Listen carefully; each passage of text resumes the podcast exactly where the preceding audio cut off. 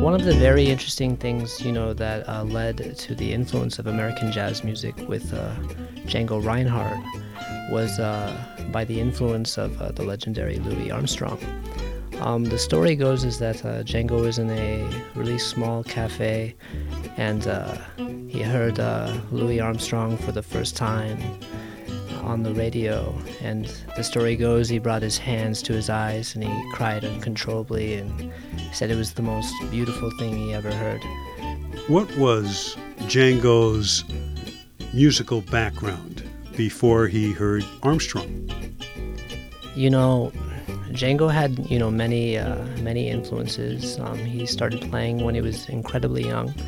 Um, he uh, started, I believe, uh, playing you know the six-string banjo. Actually, he was uh, very well versed in in several different styles of music.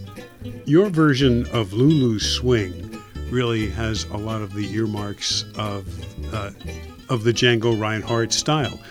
The fact that you're using guitars really separates it from the New Orleans jazz. Yeah, it, it definitely does. You know, but then I, I guess too to see like some form of connection would be that even in you know a lot of the early New Orleans jazz, you know they did use you know banjos and some of these same kind of like maybe techniques were maybe transferred to the guitar.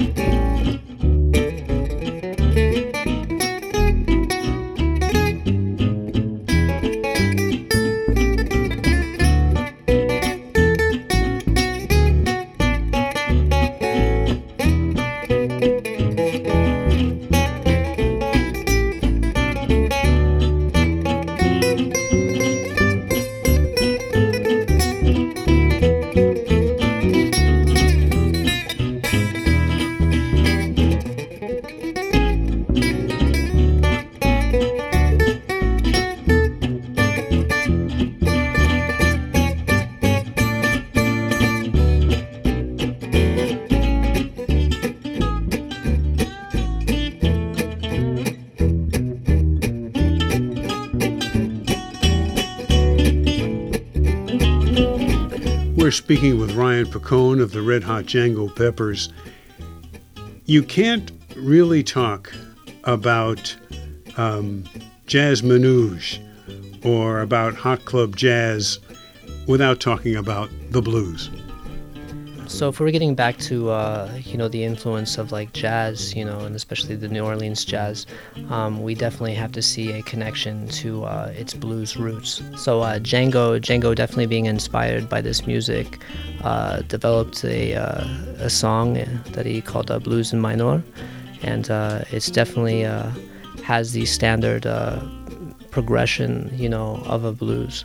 But then um, the harmony is quite different because it's uh, using minor sixth instead of like dominant, you know, chords. So that's kind of something that's interesting in this song. Since it's a blues, it's an invitation to improvise, and I bet the Red Hot Django Peppers appreciates that. Yeah, I think something too, like in the vein of this music, is you know, is uh, this true uh, spontaneity. Is you know, things will be changed, you know, a little bit each time. Is having uh, flexibility.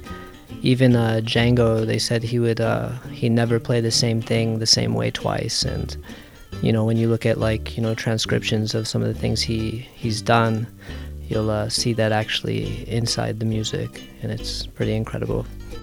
And that's something your guys are picking up on. Well, we are trying.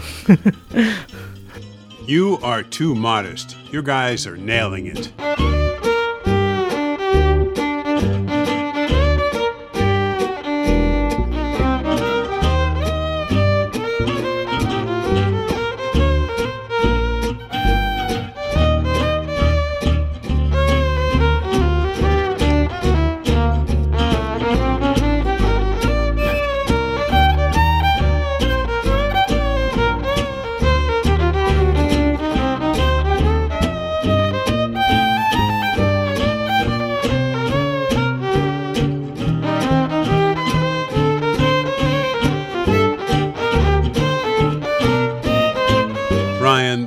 Hot Django Peppers not only preserves the music of Django Reinhardt, but something of the times in which it was created. Now, Django was, of course, influenced by early jazz, his family background, but also by certain classical composers. He was a big fan of Bach, and also uh, impressionist composers like Claude Debussy.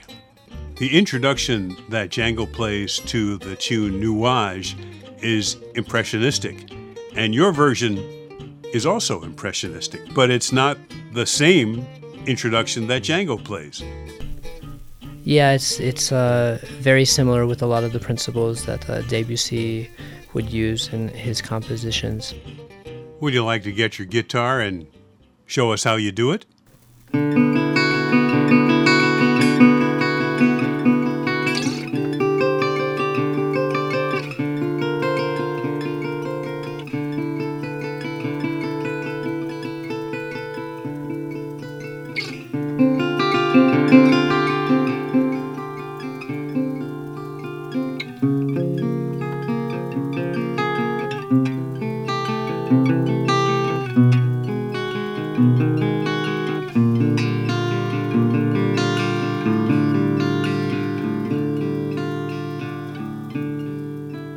Great job, Ryan. Tell you what, we'll move forward into the tune to the beginning of the formal melody of Nuages by the Red Hot Django Peppers.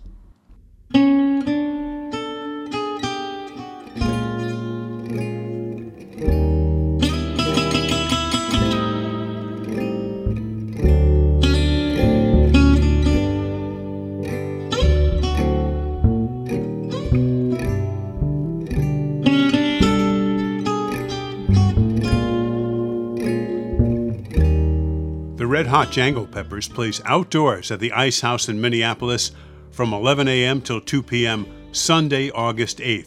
Information is located at icehouseMPLS.com. The Red Hot Django Peppers is on Facebook.